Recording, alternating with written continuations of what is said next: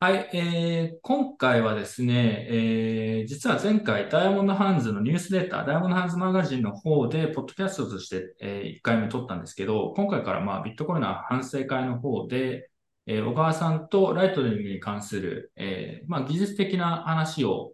初心者にも少しわかりやすいような形で、えー、議論するみたいな回を取っていこうと思っています。えー、というわけで、小川さんよろしくお願いします。よろしくお願いします。はい。まあ、我々普段からライトニング関係の開発だったりとか、プロダクト作ったり、いろいろいじったりやってるんですけど、えー、まあ、初心者向けに話す機会はあまりないので、それを今回から、えー、定期的にやっていければなと思っています。なお、今回、こう、ここう自分と小川さんで話した内容っていうのは、えー、文字でも書き起こして、それはダイヤモンドハンズマガジンのニュースレターの方で配信をする予定です。まあ、なので、ちょっと反省会とニュースレターの方で、えー、連携っていう形でやっていこうと思っています。はい。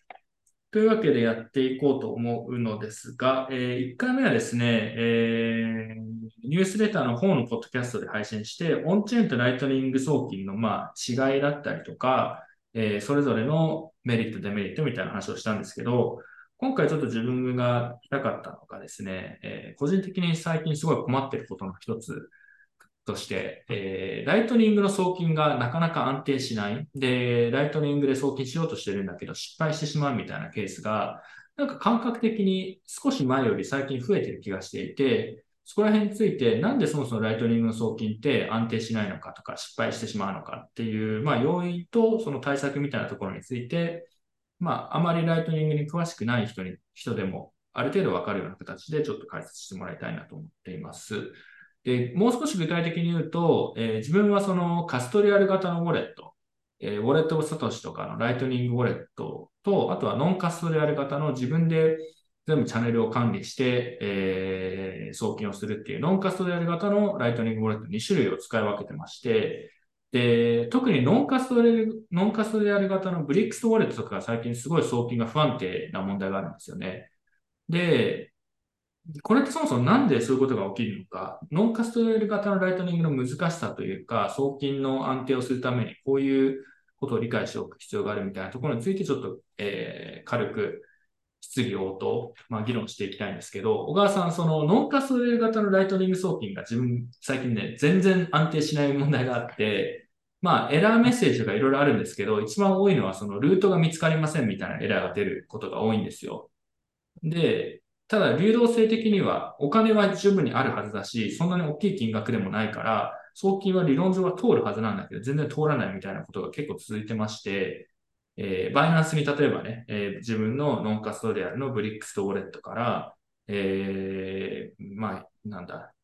1万サッツを送金しよう。そんなに大きい金額じゃないですね。を送ろうとしても失敗しちゃうみたいなことが結構起きていて、これってなんで起きるかちょっとライトニングの仕組みも含めて解説してもらっていいですか？はい。まず、えー、ライトニング送金について簡単に、えーと、おさらいをしたいんですけど、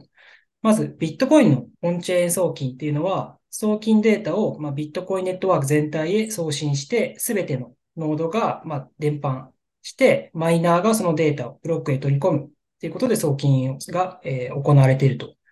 えー、言われています。で、一方、ライトニングネットワークでは、えー、送金はネットワーク全体へは送金しずに、送金者が送金したい相手に直接、またはその相手とつながっているノードを中継することで、まあ、送金をしていますと。なので、えー、ライトニングネットワークでは、えー、送金をしたい人が、送金をする人が、えー、送金したい相手に対して、えー、任意に経路を選択して、まあ、送金をすることで、まあ、送金をしているっていう仕組みになっていますと。で、えー、先ほど東さんが、まあ、ノンカストーリアルなウォレットで、なかなかライトニングの送金がうまくいかない、失敗するっていう、えー、現象が起きてるってことだったんですが、まず一つ、えっ、ー、と、思ったのが、最近バイナンスがライトニングネットワーク対応したっていうことで、はい、バイナンスのライトニングノードっていうのは比較的新しいノードだと思いますと。はいはい、で、えっ、ー、と、ノンカストディアルなウォレット、特にモバイルウォレットの場合、えネットワーク情報が不足していて、正しい経路選択ができないっていう場合があります。なので、えっ、ー、と、ブリクストウォレットを、えー、モバイルウォレットで開いたときには、多分同期が、ライトニングネットワークのネットワーク情報が同期されていなくて、正しい経路選択ができなかったっていうことが考えられます。それは確かにそうですね。ただ自分の場合だと、えー、一定時間以上待って何度も何度もトライしても結局同じ問題が出ちゃうんですよね。その場合はどうでしょう？その場合、えっと、他に考えられる原因としては、手数料、送金手数料が低すぎて、え経路選択でうまく、えー、その手数料、自分で設定した最大手数料より、えー、低い手数料での経路選択ができていないっていうことも考えられます。そうですね。確かにライトニングだと自分で最大許容する手数料は、例えば最大1%ですとか0.1%ですって決められるんですけど、その条件が厳しすぎると、えー、そもそも、えー、送金が通るはずの経路が存在しなくて失敗しちゃうみたいな。なんか、ちょっと違うかもしれないですけど、イメージで不動産とか部屋を探してるときに、条件を厳しくしすぎると、そもそも部屋が全くヒットしないみたいな感じで、その最大許容する、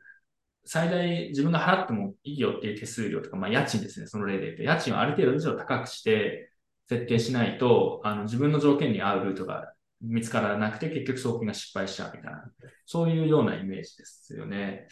だから、ただこれは自分はブリックスパレットってまあ使ってる人多分そんなに多くないと思うんですけど、これって結構中級者以上向けのモバイルウォレットで、自分でいろいろこう設定できるのが強みなんですよね。その、さっき言った手数料レートだったりとか。だから自分の場合だと、この最大許容手数料のレートを変更したりとか引き上げたりすると、もしかしたら送金がもう少し安定するかもしれないってことですね。例えば。はい。確かにそれはね、なんか前に一回いじった記憶があって、え上げた気がするんですよ。今ちなみにね、でも5%で設定してるんですよ。だから、今確認したら、なんか5%で設定したらさすがにこれは、さすがに通るだろうと思うんですけど、それでもなんか失敗してるんですよね、最近。なんでだろうと思って。で、実はブリクストウォレットの開発者に、これエラー出てるんだけど何？って言ってやったら、なんか、最近ウォレットの作り方を、開発の方針をちょっと変えたらしくて、なんか要はモバイル上で不必要な、なんか過去に閉じられてしまったチャンネルの情報とかも含めて、すごいそれが溜まっちゃってて、それで経路選択がなかなか遅くなっちゃってうまくできない、タイムアウトするみたいなことを言ってましたね、その時は。で、それを、その不必要な情報をウォレット上、モバイルウォレット上の情報をクリアしたら、送金が一時的に安定するようになってうまくいったりしたんですけど、ちょっとね、少し後にもう一回送金しようとしたらまた同じような現象が起きてしまって、その、ここら辺についてちょっともう少し聞きたいんですけど、その、ライトニングのモバイルウォレット、ノンカストリアのモバイルウォレットとかって、どういう情報をなんか通常だと保存していて、なんかそれが溜まっていくと、経路選択が、計算が遅くなって、送金がこれもまた不安定になるとか、そういうのもあり得るんですかね？いや、基本的には、モバイルウォレットでであろうが、うん、えっと、ノード、フルノードであろうが変わらないはずです。なので、あの、まあ、モバイルウォレット用に最適化はされているとはいえ、必要な情報っていうのは、ライトニングの場合は結構、チャンネル情報であったり、ノード情報っていうのを、えー、ウォレットやサーバーに、まあ、蓄積して、その情報から経路選択をしないといけないので、CPU やメモリっていうのも結構必要になってきますと。なので、サーバーであれば大したことない計算でも、モバイルウォレットの場合は、あの、まあ、貧弱な CPU やメモリであったり、ってことが結構あるので、まあ、それで経路選択に時間がかかってしまう。っていうのも、あの、モバイルウォレットだと、送金が失敗しやすい原因の一つになっているかなと思います。そうですね。特になんか最近なんですけど、前に比べてもすごい不安定になっちゃってる気がしていて、それは考えられる要因って他に何がありますかね？なんかチャンネルの数自体が増えたじゃないですか。最近に比べる、ま、前に比べると。それもある。えっと、ライトニングネットワーク上のチャンネルってことですよね？そうですね。全体の、はい、それもあるんですが、もう一つ、ちょっと今気にな気になっていたのは、そのブリックスウォレットの中にある自分のウォレットのえー、持っているチャンネルの数っていくつありますか？自分これ1個だけですね。あ、1個だけですか？プライベートチャンネルをボルつノードに貼ってるんですよね。今自分の運用方法としては。だだからそれも問題なのかもしれないですよね。自分が貼ってるそもそもチャンネル数が少なすぎて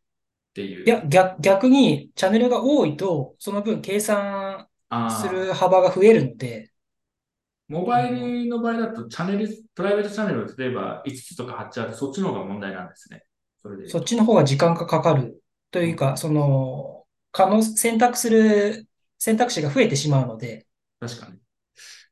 それで言うと自分逆に1個だけに絞ってるんで、その点ではこっちの方が安定するような気もしなくはないんですけどね。実際はなんか全然安定しないんですよね。うん。まああとはその、バイナンスに送ろうとしていて、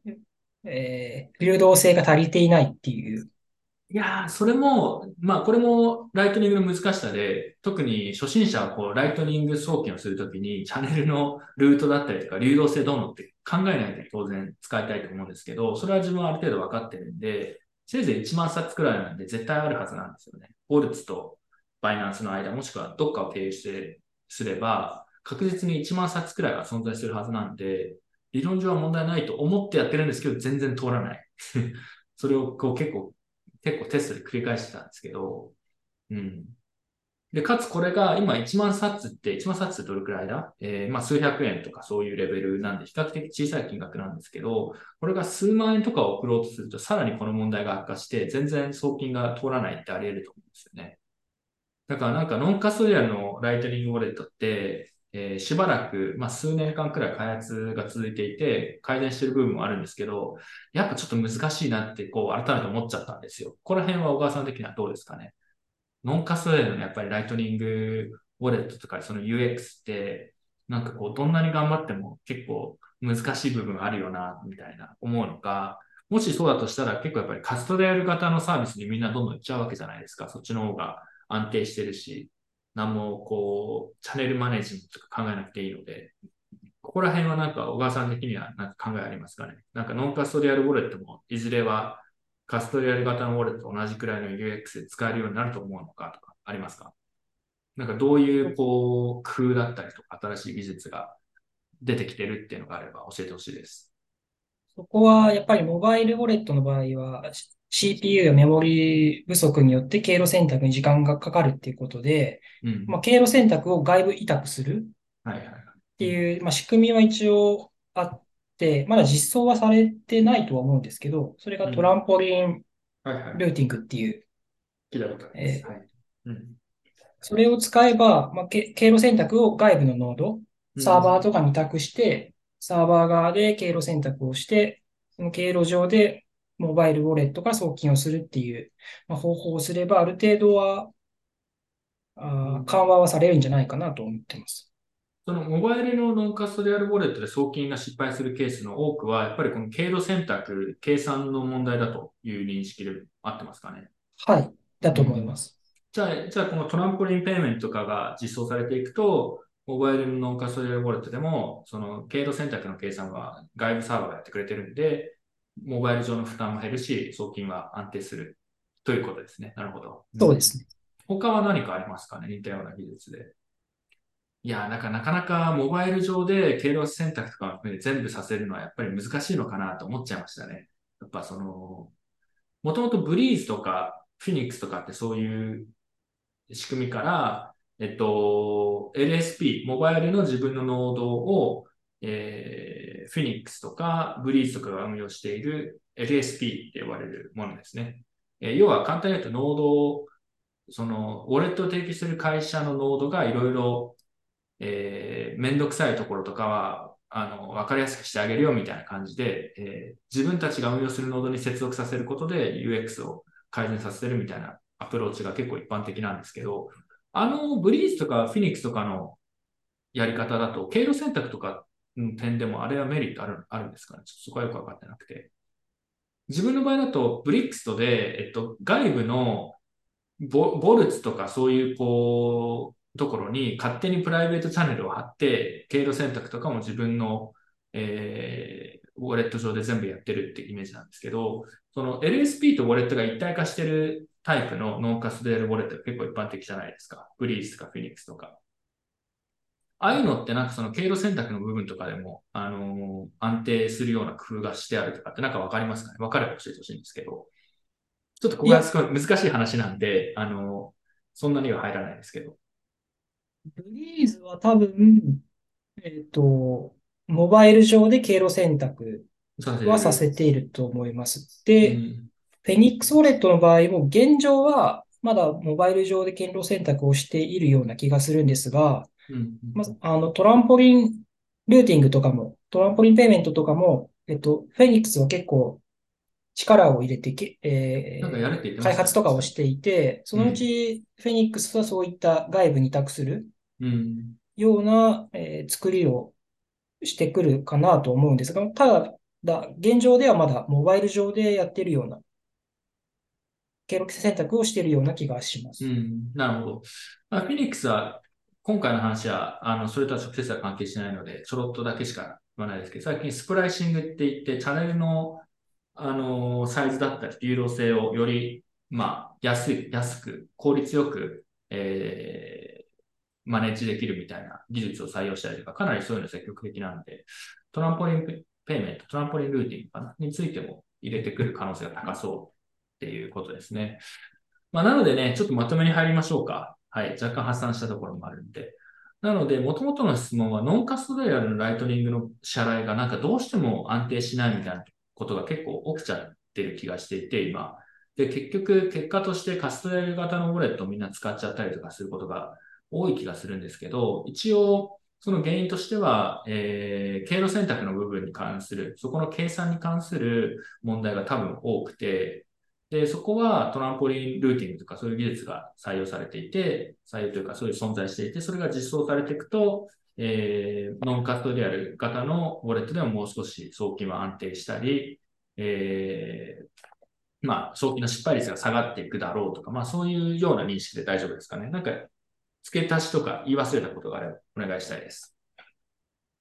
いや、これ結構ね、重要な問題なんですよ。やっぱ自分でノンカスウォレット最近使ってても、いや、なんか結構失敗、よく失敗するんで、最近特に。めんどくさいなと思って。結局じゃあカストリアル型ウォレット使うかみたいになっちゃうんですよね。うん。これ結構、